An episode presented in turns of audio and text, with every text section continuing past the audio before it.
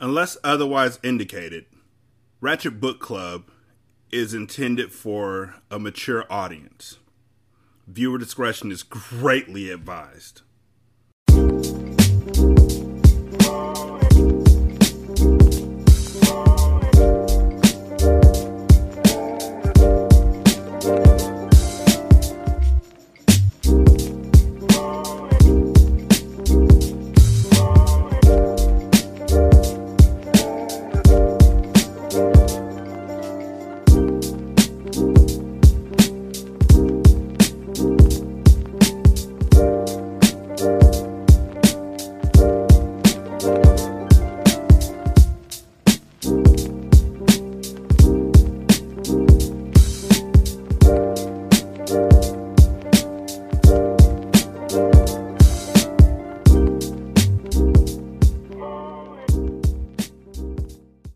Ratchet Book Club, the Hood, the Good, the Derek.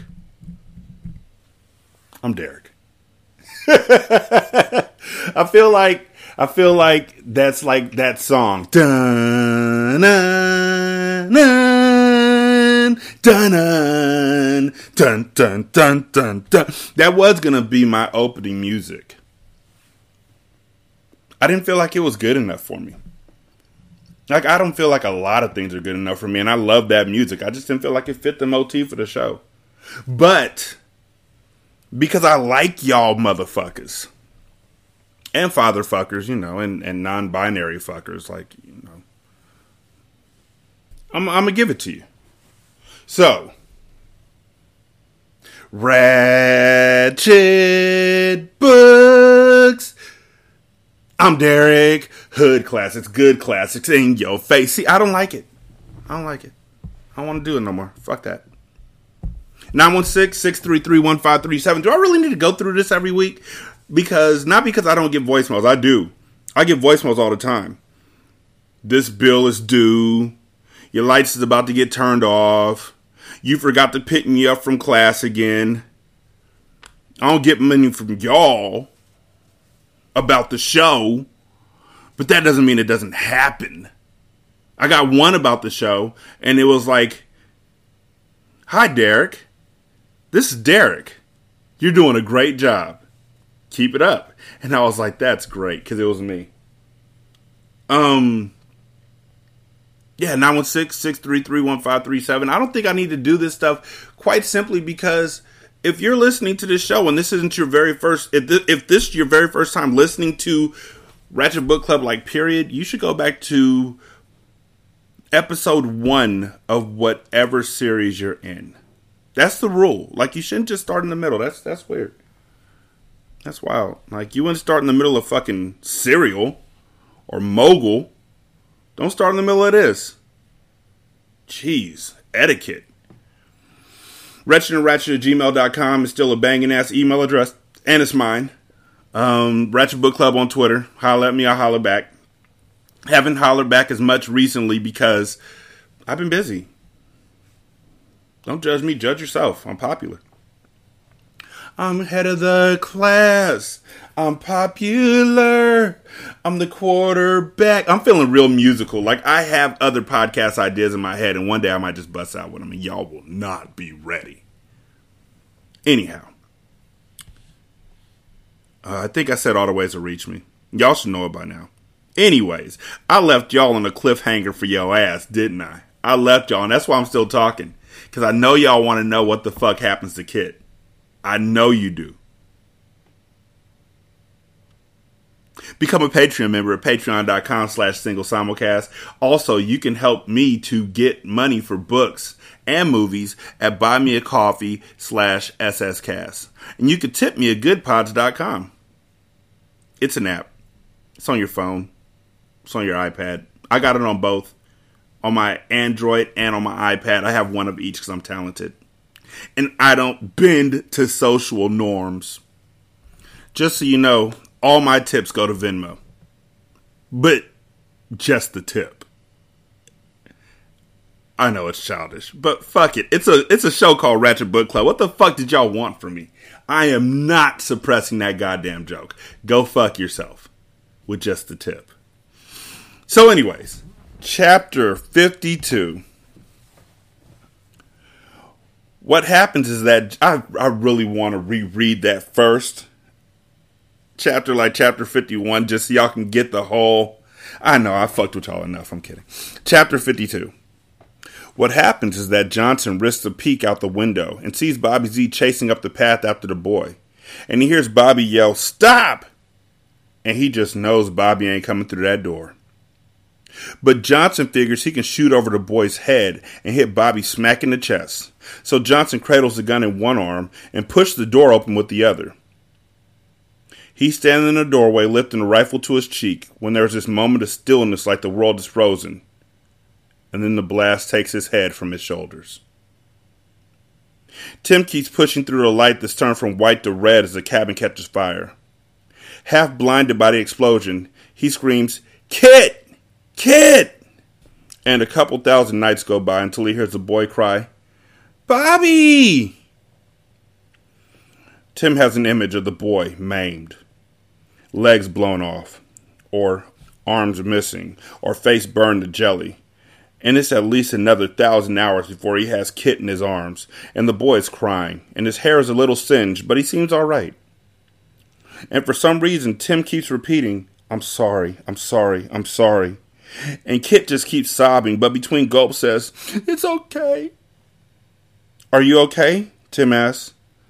I, I think so. Thank God, Tim says. Thank God. He holds the boy tighter and is sitting in the wet grass, cradling the boy to his chest when he hears the motorcycle pull into the parking lot. Recognizes Boom Boom straight away and realizes he has problems he didn't know he had. Boom Boom comes waddling up the path, a beer bottle clutched in one fat fist. It's the beer bottle that kills him. Because when he recognizes Tim huddling on the ground, the smile comes off his face, but he forgets he's holding the bottle as he goes for the gun in his belt. In that second, Tim shoots him three times, the silent pistol sounding mute and hollow against a crackling fire. Boom Boom finally drops the beer bottle, then sits down heavily on the lawn and tries to figure out why he feels so sick and tired so quickly. And he just watches as Tim Kearney runs by him with what looks like a large package in his arms. Boom Boom hears a car trunk open and close, then hears his own bike start up and roar off and figures that he should do something about that. But it seems like so much work to get to his feet, and the fire is so pretty. So he just sits there staring at the cowboy boots on the porch and admiring his own handiwork. And that's the way the volunteer firemen find him when they get there a few minutes later. Kit's holding on to Tim for all he's worth, and it's like that first night they escaped from Brian's, except this is no dirt bike, but an all American Harley hog, and Tim is pushing it down that mountain road. Because Tim Kearney knows the Angels will never quit now, and Huertero won't quit, and Garuza won't quit, and there isn't going to be any new quiet life in Oregon. Not for Tim Kearney or Bobby Z, or for the kid. So Tim pushed the hog down the mountain road and then heads west. West and north and west again. If there's no escape from being Bobby Z, he'll just have to be Bobby Z. Be Bobby Z and beat them all. Become a legend. And that means going to Laguna. Chapter 53 Under normal circumstances, Tad Garuza would have considered attending Raymond Boom Boom Bogey's wake a pleasure trip. Few things would have improved a soft California evening better than seeing that slimy bag of guts laid out in a cheap casket while his mourning brethren drank, smoked, and fucked around him. Garuza would have enjoyed tilting a couple beers, insulting the assembled scumbags, and then tripping back out into the night. But the evening is spoiled for him now by the knowledge that Tim Kearney is again on the loose, and that everyone who gets too near to him ends up taking a dirt nap. Tim's leaving bodies scattered behind him like little Johnny Stiffseed. A regular one man crime wave. And is not too thrilled about the prospect of explaining why he turned this career felon loose on the public. And someone's bound to figure it out, because Timmy Boy is leaving quite a trail. First, you have the great Anza Borrego Desert Massacre, parts 1 and 2. Then an otherwise inexplicable fiasco at the San Diego Zoo. Then you have a quiet mountain cabin motel turned into a funeral home slash crematorium. The owner commits a very dicey suicide, shoving a gun through his own teeth and getting two shots off. Then you got a headless cowboy whose good old dead boy truck IDs him as one Bill Johnson, former ranch manager for known livestock merchant, the also late and unlamented Brian Cervier. Top that off with the body of Boom Boom, found sitting at the fire scene like he's roasting marshmallows, except that he's got three bullets in him in a tight pattern. Like, Garuza thinks with some pride, a Marine might fire. Shame about Boom Boom, Garuza remarks to a silver haired angel sitting on a stool by the casket, which is resting on two sawhorses. The angel is old enough to look like he plays for the Grateful Dead, but Garuza knows that Duke, as the head of all the Southern California chapters, has serious juice, which is why Garuza's here in the first place. Fuck you, Garuza, Duke says. Did I mention I fucked your mother and your sister? My mother's dead, and my sister's a lesbian, Garuza answers, so it sounds like you. He reached into the cold water of the garbage can, pulls out an icy bottle of Red Dog. Do y'all remember that shit? I mean, I never drank it because who the fuck would drink a beer called Red Dog? That just sounds like drinking a beer that's called Don't Drink Me, bitch, I'm gross. I wouldn't drink a beer called Don't Drink Me, Bitch, I'm Gross either. That's like drinking a beer called Devil's Asshole. Do you know people eat hot sauce called Devil's Asshole? Like, why in the fuck would you do that to yourself? Hey, what are you putting on your taco? Mild sauce. Bitch! I got Devil's Asshole. the fart sound would be part of the commercial. I'm gonna grow up now snaps the lid open on one of the casket handles and says, Boom Boom makes a lovely corpse, though, don't you think, sweetheart? What brings you here, Garuza? Other than the joy of seeing Boom Boom laid out, Garuza asks. I'll tell you, this has been a banner year for wakes. First Stink Dog and now Boom Boom. I'm telling you. Kearney's taking out the whole family, huh? Duke glares at him. Kearney did this? I thought you knew that, Garuza says. I thought you knew everything, Duke. Garuza lets him sit with this and takes a look around. It's not a wake any Polish boy will recognize. Music blasting, booze and reefer reeking. Over in the corner, two mamas are dispensing blowjobs, while in another corner, there's a polite line for a gangbang, although Garuza can't see the bangee. Did you set Boom Boom up? Duke asks. No, I set Kearney up, Garuza answers, for Boom Boom. But the dumb prick fucked it up. I have to tell you, Duke, and not to speak bad of the dead, but I think the Boji family stands about ankle deep in the old gene pool, you know? He drains the beer and reaches for another. Help yourself, Duke says. Thanks. Garuza wipes his wet sleeve off from the edge of the casket. I were you, Deuce, I look around Laguna. They only got homosexuals in Laguna. Yeah, well, to this date, this homosexual has greased the entire Boji family, half a fucking tribe of Indians, and some cowboy from East County who was supposed to be a pretty tough hombre, Garuza says. So when you're cruising around Laguna, watch your ass. You know where he is, why don't you just pick him up? I don't want him picked up, Garuza says. I want him dead. Duke smiles. He has chipped front teeth and long canines, makes him look like an old wolf. We can make him dead. That's what Boom Boom said. Boom Boom went out alone. So, we're going with an army. Garuza tosses the empty bottle into the casket and walks out. Chapter 54 Tim finds a trailer on the beach. It's like a mobile home, he thinks. Not much different from the one he grew up in, or failed to, in Desert Hot Springs. A fucking mobile just like any trailer park trash will live in, except this one sits on the beach in El Morro Canyon. sits among about 20 others in an isolated curve where the beach rounds into a huge rock cliff. And on top of the huge rock cliff is an enormous white house with two story glass windows that look over the ocean on three sides. So it's a little different from the mobile home where Tim grew up, or failed to, which had a view of five other mobile homes and a junk car lot. Anyway, it's real pretty there. The ocean's pretty, the beach is pretty, the big rock cliff is pretty, and Tim Kearney is finally living on the beach. Which is a bitch, Tim thinks. I gotta have half the world trying to kill me before I finally get to live on the beach.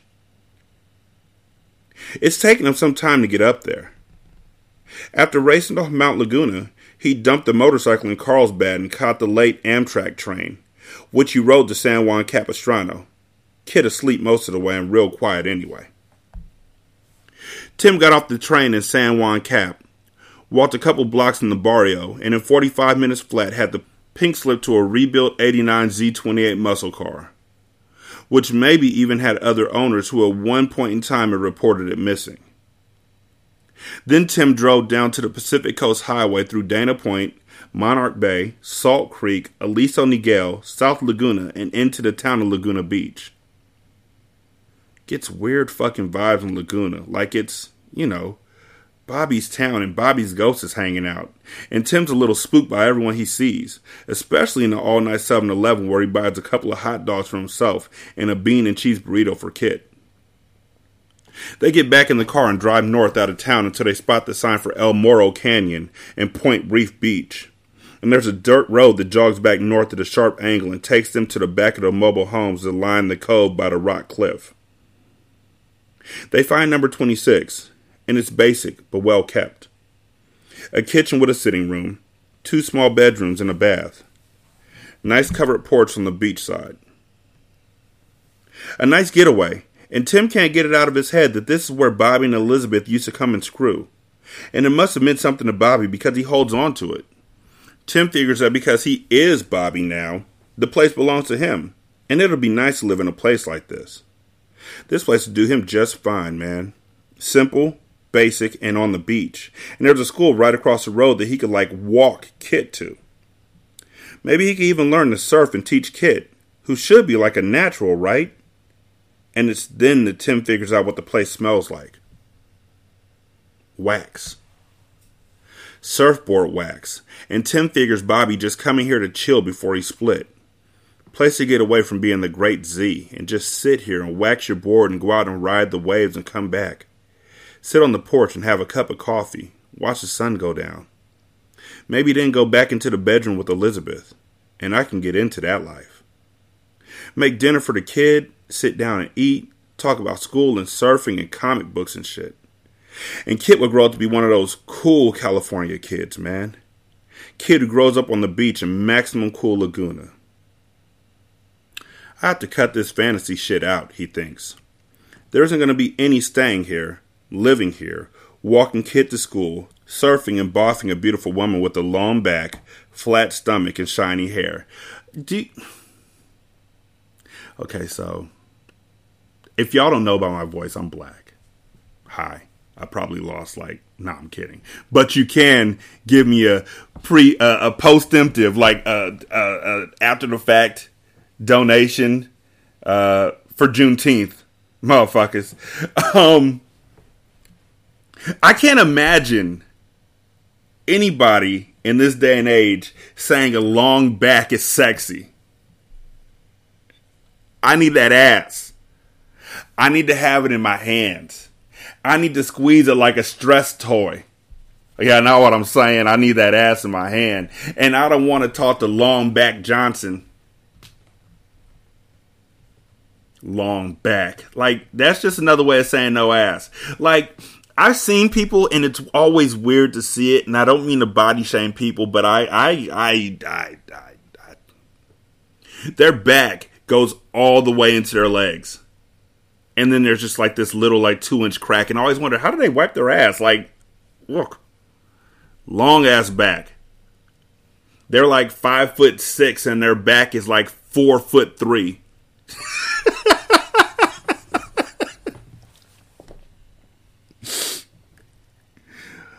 Flat stomach and shiny hair. That's what we're looking for. I like long backs and I cannot lie. Like, who the fuck? Get the hell? Long back. Whew. They're just going to be getting stiffed out unless I can find what I need to get to Huertero. And then there's still Gruza and the Angels and maybe now this fucking monk. So what I need to do is be thinking about how to find out what I need to find out and then get the fuck out. And get the kid back to his mom, which is like where the kid should be, I guess. So how to learn what I need to learn. Tim is thinking as he puts Kit to bed and sits beside him. Same old Tim Kearney, man, behind the learning curve again. And I guess what I have to do is call old Monk and find a way of getting him to tell me what he knows. And Kit, poor little bastard, has hardly said a word since almost getting blown up and like, big surprise, right? You okay? he asks the boy. Yeah, Kit says, kind of defensive, like he wouldn't admit it if he wasn't. What'd you see back there? Tim asks, hoping the kid saw a bright white light and nothing else. Because Tim can still see Johnson's headless body in those cowboy boots. And while he saw a lot of that shit in the Gulf, it's nothing the kid needs to have in his head. Nothing, Kit says. This will be over soon, man, Tim promises. I'll get you back to your mom. I don't want to go back to her. Yeah, well, we'll talk about it, okay? Tim says. You better get some sleep. I'll be right here. He gives the boy a hug and a kiss and feels the kid's lips on his cheek, which feels like real weird, but all right. He's about out the door when he hears Kit ask, Why do people want to kill you? Tim's not real sure himself, but he has a general answer to hand. Because I've done some bad things in my life. You fucked up? Don't use that kind of language, Tim says. But yeah, big time. Seems to satisfy the kid. Seems to be enough. I've done that, Kit offers. It's generous of the boy to say that, thinks Tim, who hasn't been real familiar with generosity in his life. It'll be okay, Kit adds. Then he rolls over and pulls the blankets over him. Which is real nice of the boy to say, Tim thinks, but he'll be damned if he knows how it'll be okay. He knows he has to get out of there, meet Monk again, and find out what he knows. Get his hands on enough money to get lost and stay lost and deliver the kid back. All of which is impossible enough, but really impossible with a kid in tow. And I'm just not going to bring him into the line of fire again, Tim decides. I know that. So he's going to have to find a babysitter and he's sitting looking out of the window watching the moonlight on the waves and thinking about how the hell he's going to find someone he can trust when there's a soft knock on the door and it's Elizabeth. Chapter 55 Tim puts his forefinger to his lips and says, The kid's asleep. She shuts the door softly behind her and takes off her vinyl windbreaker, tosses it on the old couch under the window. How'd you know I was here? I didn't, she said. I've been driving by checking for lights every night. She looks great. Got on some silky kind of emerald green blouse tucked into stonewashed jeans. Boat shoes, no socks, no ass either, long back. Skinny little gold necklace that dips down from her throat to the rise of her breasts. How's Kit? she asks. Pretty shook up, he answers. You mind if I sit down? I don't mind. She sits down on the couch and her jeans crease into a sharp V between her legs. She stretches one arm out along the back of the couch and says, Don Huertero's looking for you. No shit. There's that sparkle of laughter in her eyes that for some reason makes him add, So's Brian, for that matter. She shakes her head. Brian's dead. No shit. No shit, she answers. Huertero gave Brian what he wanted to give you. He left him naked out in the sun for a few hours, then tied him to the bumper of a four wheeler and took him for a spin through the cactus. Be glad you weren't there. I am. Huertero sent Johnson to hunt for you. Johnson found me. He watched her eyebrow curve into an elegant arch of curiosity. But a booby trap took his head off before we had much of a chance to talk. She looks really alarmed. Christ. Kit didn't see that, did he? I don't think so. Christ. He sits beside her on the couch. Casa del Brian is all burned down, she said. A flicker of something, suspicion maybe, flicks across his stomach, and he asks, How did you get out? Well, Brian beat the shit out of me, and that seemed to satisfy Don Huertero. He just let you go? No, she says, looking him in the eye, giving that cynical, intelligent, kind of angry look. He didn't just let me go. What does that mean? You know what that means. They're staring at each other, and then he's watching his hand reach out and undo the top button of her blouse, and he's wondering, like, where'd that nerve come from? But she doesn't do anything to stop him. So he undoes one button at a time and reveals her breast in the skinny black bra and feels that wonderful heat come over him. He lifts one beautiful breast from the bra, and then he's leaning over and softly kissing a nipple. And he feels her long fingers on the back of his head as he feels the nipple get stiff and fat on his tongue. He leaves it and pulls her blouse from her jeans, then slides down to the floor and takes her shoes off. And he's still wondering who the fuck is this person doing this because it ain't me. But he gets the shoes off, and she's still leaning back into the couch. And he slides her jeans off her wonderfully long legs, and then the black panties, which are so soft even against the soft skin of her legs. He follows them down with his eyes, off her feet and onto the cheap rug on the floor and then he looks up to see the precise triangle of auburn hair between her legs. He slides his hands up her legs to gently part them and then dips his head down. Her hands grip his shoulders as he touches her with his tongue and licks up and down as slowly as he can. Even though he's trembling and hard under his own jeans, he licks her slow and soft because she's been hurt and he figures she deserves slow and soft. And besides, he can taste the rewards of his patience on his tongue. And she's making soft noises because the kid is asleep in the other room, but the soft sound of her voice can make him come as he parts her lips with one hand and flicks at her with his tongue. Taking his time still, because this is a fine place to be. And he looks up at her face and can't believe that it's him doing it to a woman this beautiful and she's liking it. And he watches her face as she has one hand on his shoulder and the other pinching her nipples. He's still watching her face a few minutes later as she twists away, but also into his tongue, and he puts a finger into her and gently presses inside the top of her. And he like can't believe it, but he comes at the same time she does. But she takes his prick, which is such a. Ugh. She takes his prick, semi hard and sticky, from his jeans, and he twists out of his clothes, and quickly he's hard again and inside her.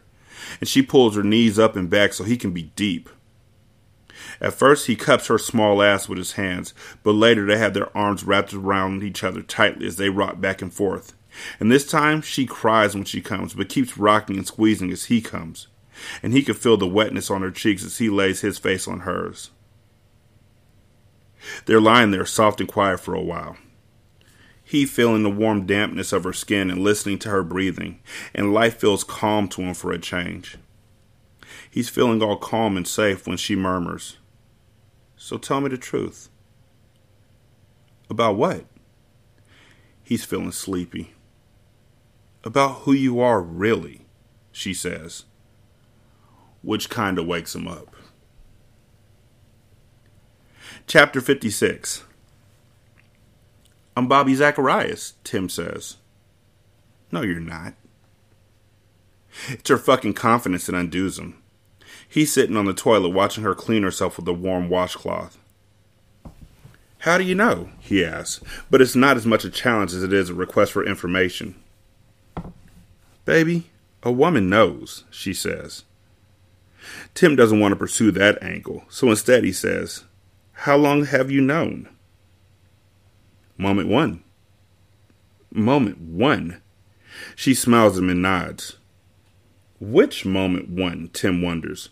Like the moment he came out to the pool at Brian's, or the moment she took his dick out of his pants? But again, he decides that's not something he really wants to know, so he asks, How come you told me about Huertero? Why didn't you just keep your mouth shut and let them kill me? She towels herself off and starts to slide her jeans back on.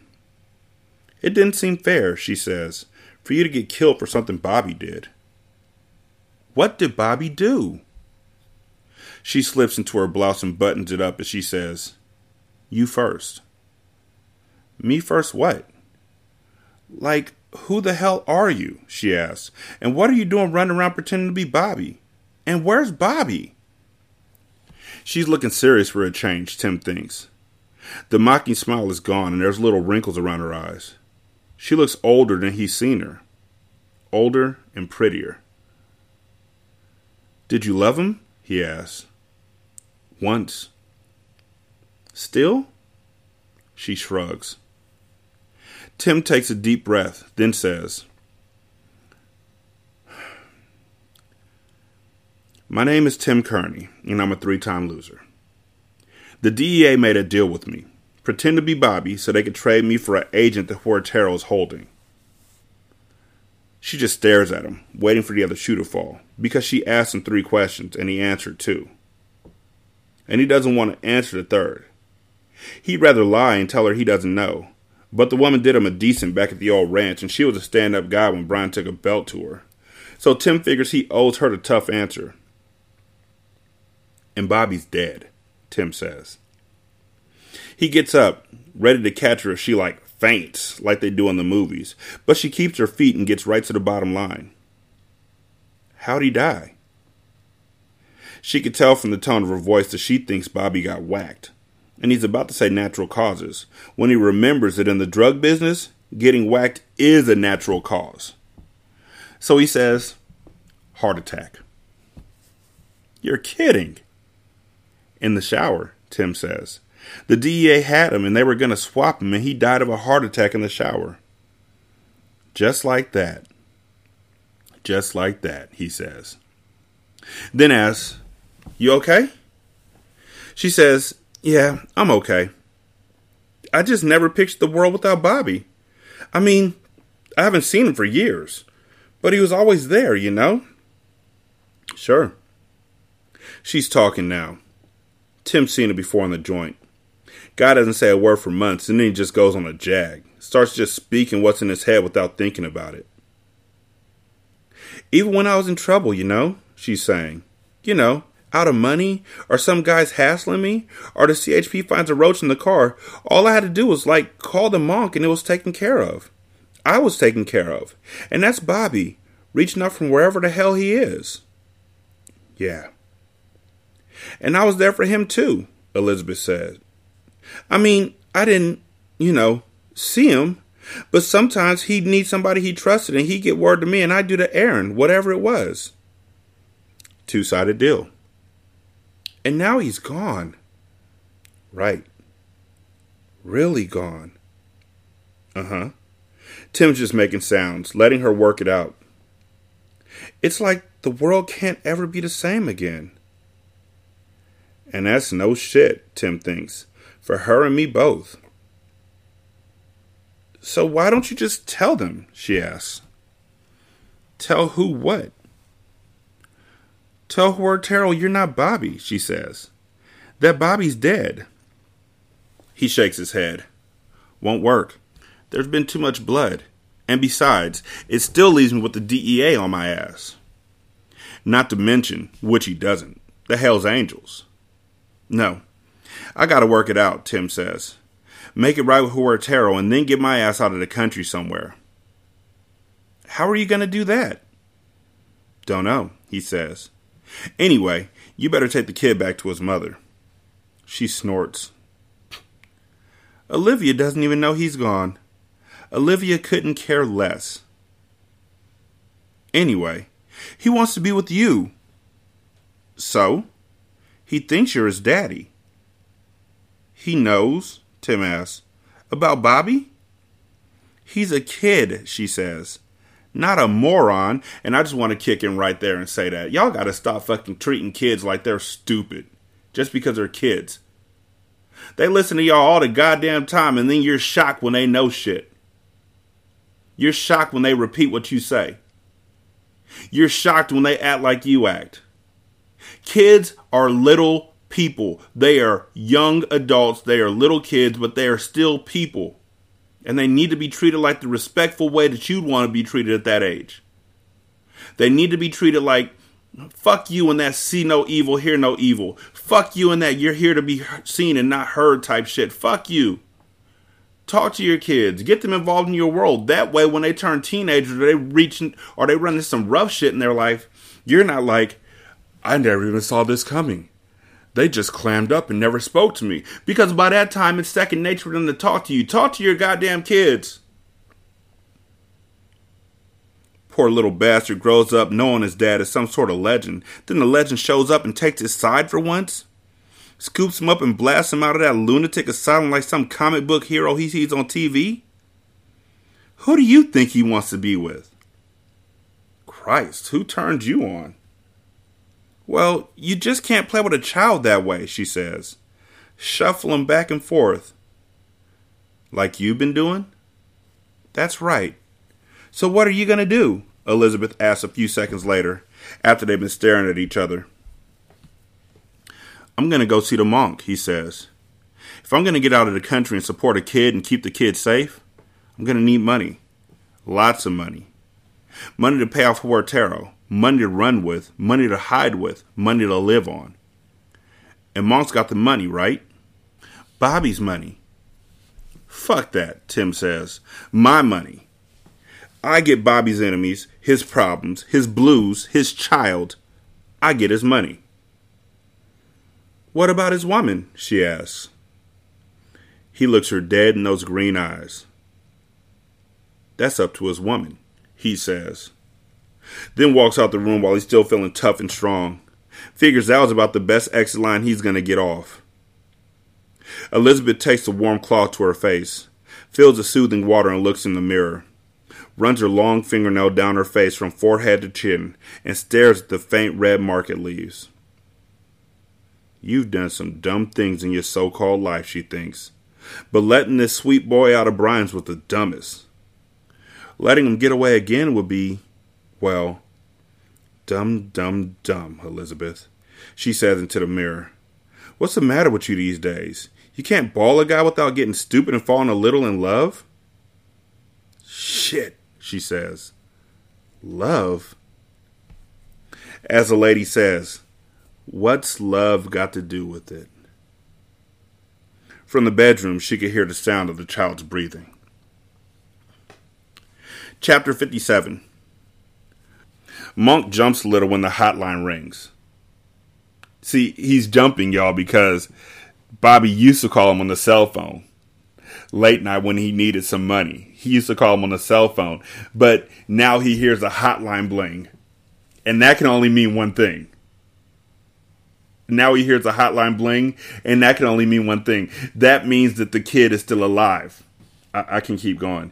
Kid ran away with the plastic bag. Didn't get to see it. Money didn't get tagged.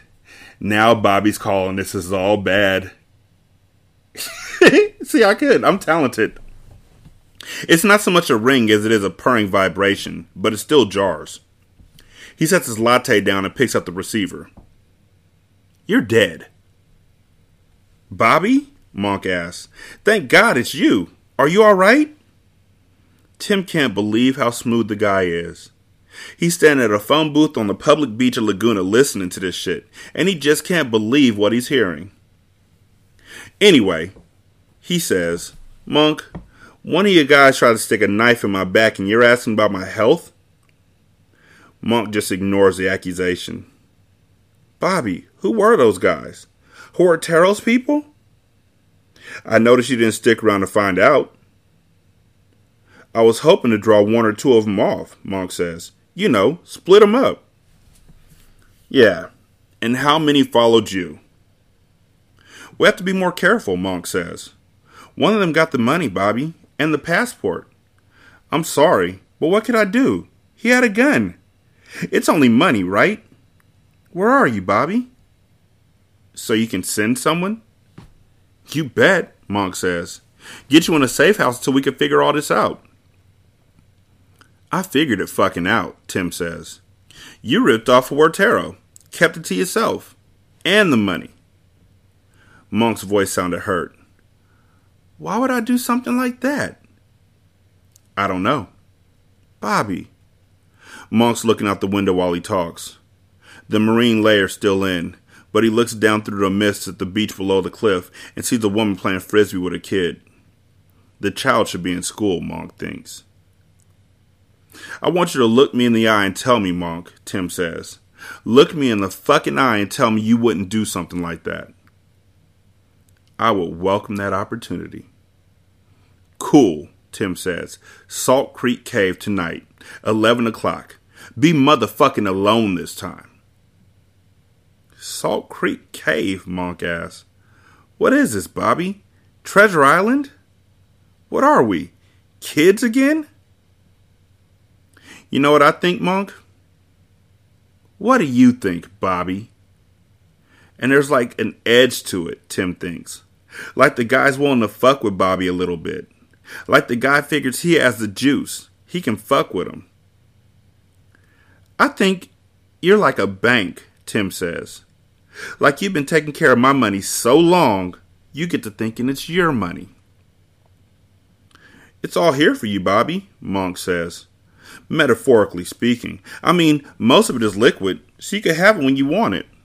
Other monies are in long term investments, mutual funds, real estate holdings. I'm interested right now in the liquid, Tim says, which like better flow in my direction. Some of it maybe ought to drift back to Huertero.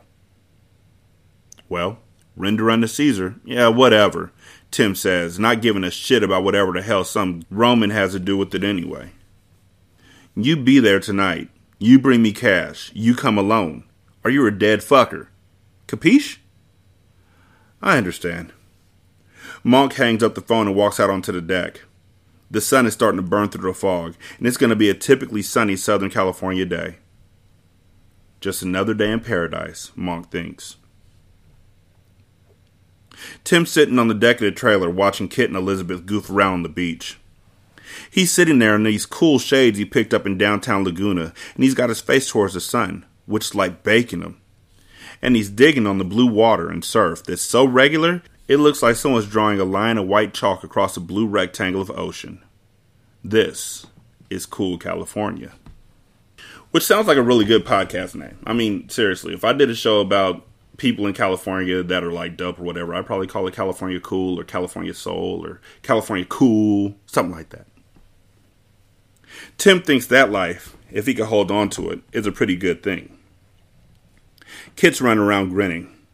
Kid can't throw a frisbee to save his life, but he sort of flings it at Elizabeth, who isn't much better, or is pretending not to be much better. She throws it back, and the kid goes running, chasing the rolling frisbee, and he's laughing like an idiot and screaming in delight when he has to chase a frisbee into the cold, ankle deep water. And even the three time loser, officially antisocial career criminal like Tim Kearney knows this kid is sky high because he's got himself a real mommy daddy kid combination plate for at least a little bit and is making the most of it. Tim takes off his shirt and lathers his body with bain de soleil.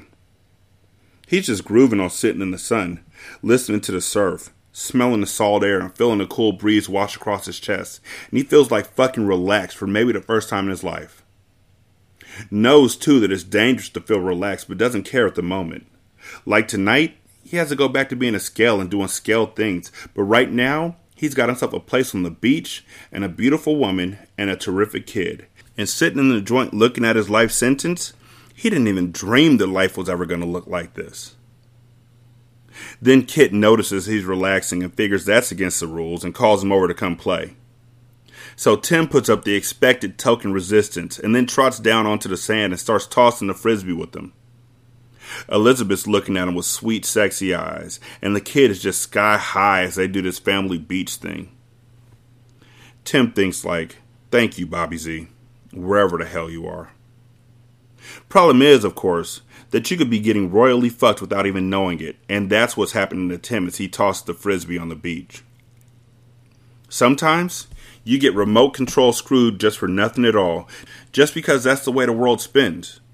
And sometimes it's because you fucked up in the smallest way. It's the latter that's happening now.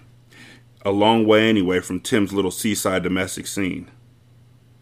What Tim did to fuck up was that he shouldn't have bought a car in the barrio. Because what's happening right now is the kid that sold it to him gets the word that some serious people in East LA are looking for a guy who looks like the guy who bought the car. Paid cash and was in a big fucking hurry. No test drive, no haggling, no questions. Just money, the keys, and the pink slip essay. So the kid in the barrio in San Juan Cap thinks that maybe he can do himself some good and makes a call to a guy. And that guy makes a call, and that guy makes a call. And pretty soon, the kid's on the horn with Luis Escobar, who the kid knows is serious people in East LA. So Tim's indiscretion gives Luis Escobar a description of the vehicle and a fucking license plate number. And a he went a that away. And while Tim's having himself a good time on the beach, Luis Escobar is dispatching the troops in search of that vehicle. Luis does something else. Luis Escobar is a careful man. Luis believes in planning planning and the right tool for the right job. And he decodes that the right tool for this job is a cholo from Boyle Heights who isn't some gang banging child, but a precision matters pro. Name of Reynaldo Cruz. The point of Reynaldo Cruz is that Cruz can shoot. Cruz was the star of the sniper school at Pendleton. His Marine instructor says that Cruz could shoot the balls off a flea. Cruz goes to the Gulf with his unit and makes his bones picking off Iraqi soldiers from long range. Like one second, the soldier's walking around doing the Allahu Akbar thing, and the next second, he's like with Allah. Compliments of R. Cruz, boy sniper. DFN Cruz, man, was what the rest of the platoon called him. Death from nowhere. That night of Khafji, man, all hell breaking loose in the black sky, and Cruz just lies there in the prone position like he's on his couch in the barrio, dealing death from nowhere. Plinking Iraqis like in a video arcade, except Cruz never runs out of quarters. Plink, plink, plink. One bullet, one corpse. And like DFN Cruz, is the all time Mortal Gulf combat champion. And cool. Maximum cool. DFN Cruz doesn't even sweat. In the fucking desert. Just puts that scope up to one stone cold black eye and plink, death from nowhere. DFN Cruz is as crazy in his way as Corporal Tim Kearney, who's also a crazy fucker.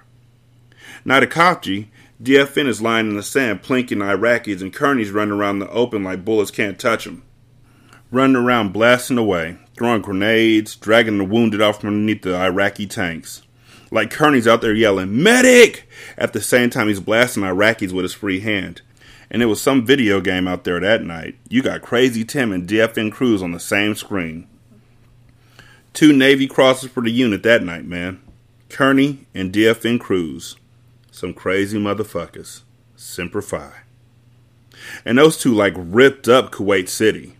Cruz is in fucking sniper heaven, man, playing pop up in those blasted buildings. Fucking Iraqi shows his head, and his head is like, bye bye. And then DFN and Kearney start working as a team. Kearney is so loopy, he plays like bait, getting the Iraqis into a running firefight until one of them pops up to make the kill, and it's welcome to paradise, Ahmed. And Kearney thinks it's like funny, man. He comes back to the firing line all laughing and juice, and everyone figures Kearney's headed for another cross and then he smacks that Saudi officer, and that's that. The Saudi colonel is beating the hell out of this Palestinian kid he finds hiding in the rubble. And Kearney just gets up from where he's eating his meal and puts the Saudi down. Like one punch. And the Saudi colonel drops. But Kearney's not finished because he like stomps on the colonel's balls. And the Saudis, they want to decapitate Kearney right there and then. It's like some old movie. The Saudi MPs actually pull out these monster curved swords and they're looking to sever Kearney's head from his body. Would have too. Except the DFN Cruz is sitting back against a wall with his weapon across his lap and smiling and shaking his head. And the Saudis get the message that DFN Cruz doesn't care who he kills. So Kearney gets to keep his head, but he sure as hell doesn't get another cross. And the breast of them like an international incident or a public relations disaster by court martialing an honest to God hero. So they settle for a DD, and Kearney becomes a civilian. So does DFN Cruz. Becomes just Cruz again and goes back to the old neighborhood. Where Cruz has like nothing to do because there's no friggin' jobs and he can't get into the police academy. And Cruz, he's thinking about becoming a mercenary and he's showing a classified ad from Soldier of Fortune to Luis Escobar one night. And Escobar, he says, basically, What do you want to go and work for strangers for?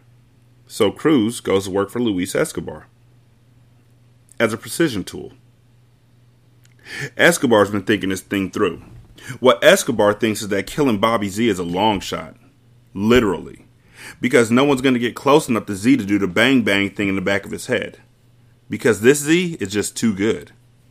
So it's going to have to be a long shot. A bullet that comes from nowhere. So when Escobar gets his lead on Bobby Z, he goes to talk to Cruz, who's hanging out waiting for his next assignment. Stand by, Escobar tells him. We're going to do this job right. Find this piece of garbage, throw a net around him, and then you can come in and do your thing. Death from nowhere. This makes Cruz happy because he's very good at his job and takes a professional's pride and gets bored and unhappy when there's no work. Also, he has enormous respect for Luis Escobar, who is not only his patron, but also a man. Also, Cruz can use the money. He's saving up for one of those giant big screen TVs like they have at the sports bar. And he wants to hook up a monster Super Nintendo system so it's better than real life. Cruz misses the war. Tim doesn't. Tim will be perfectly happy to live the rest of his life quietly on that beach with Kit and Elizabeth, even though he knows that isn't going to happen. What he doesn't know is that he screwed up this one detail. What's flirting around the edge of his consciousness is something else that just doesn't square. And that isn't about the car. It's way back on that first night on the border when Jorge Escobar bought the farm. Tim can't dump this image of Escobar's brains bursting through the front of his skull. The front, man. Like he was shot from behind. From the US side. But this is just too fucking confusing for Tim to deal with at the moment. What with the sunshine, the woman, the kid, and everything. He just dismisses it all. So even as he and the woman and the kid go inside to make some sandwiches, he doesn't get that the world is fucking him in fresh and imaginative ways. 916 633 1537. Ratchet and Ratchet at gmail.com. Uh, Ratchet Book Club on Twitter leave a review on Podchaser. Cool thing about that is that you can leave a review for separate episodes or the show as a whole, which is dope. Um, you can also leave a review on Apple Podcasts and Stitcher and Pocket Casts and other places. Um, leave a donation at Good Pods. If you're listening on there, go ahead and hit up my tip jar. Um, buy me a coffee, which really buy me a book or a movie at buymeacoffee.com slash sscast. Uh, become a Patreon member at patreon.com slash single simulcast. Yeah, that's about it. Thank y'all so much for listening. I appreciate it. Y'all be good. I'm going to holler at you later. Peace.